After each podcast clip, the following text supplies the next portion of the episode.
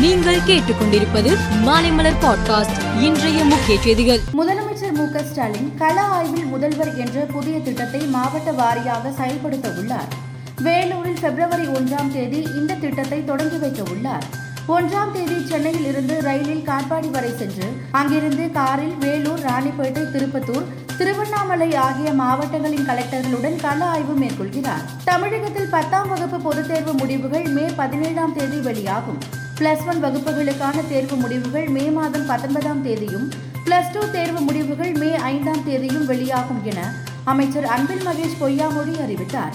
செய்முறை தேர்வுகள் மார்ச் ஆறு முதல் பத்தாம் தேதி வரை நடைபெறும் என்று அறிவிக்கப்பட்டிருந்த நிலையில் முன்கூட்டியே நடத்தப்படுகிறது.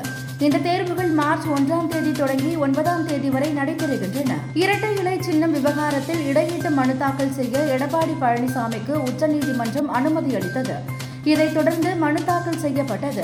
இந்த மனு மீது விசாரணை நடத்திய உச்சநீதிமன்றம் எதிர் மனுதாரர்கள் மூன்று நாட்களில் பதிலளிக்க உத்தரவு பிறப்பித்து விசாரணையை ஒத்திவைத்தது. காங்கிரஸ் எம்பி ராகுல் காந்தி கடந்த ஆண்டு செப்டம்பர் ஏழாம் தேதி கன்னியாகுமரியில் இருந்து தொடங்கிய பாரத ஒற்றுமை பாத யாத்திரையை ஜம்மு காஷ்மீரில் நிறைவு செய்தார். இன்று ஸ்ரீநகரில் உள்ள கட்சி அலுவலகத்தில் நடைபெற்ற நிறைவு விழாவில் ராகுல் காந்தி உரையாற்றினார். குஜராத் கலவரத்துடன் மோடியை தொடர்புபடுத்தி வெளியான பிபிசி ஆவணப்படத்திற்கு மத்திய அரசு தடை விதித்துள்ளது.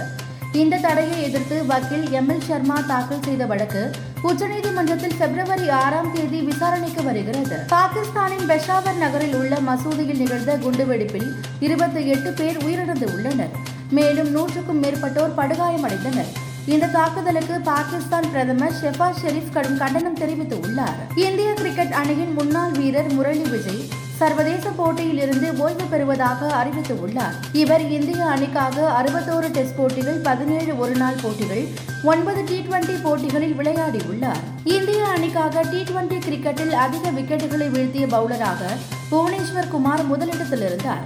அவர் எண்பத்தி ஏழு போட்டிகளில் விளையாடி தொண்ணூறு விக்கெட்டுகளை வீழ்த்தியிருந்தார். அந்த சாதனையை யுஷ்மேந்திர சாகல் முறியடித்து உள்ளார். சாகல் எழுபத்து ஐந்து போட்டிகளில் விளையாடி தொன்னூற்றோரு விக்கெட்டுகளை வீழ்த்தியுள்ளார். மேலும் செய்திகளுக்கு மாலை மலர் பாட்காஸ்டை பாருங்கள்.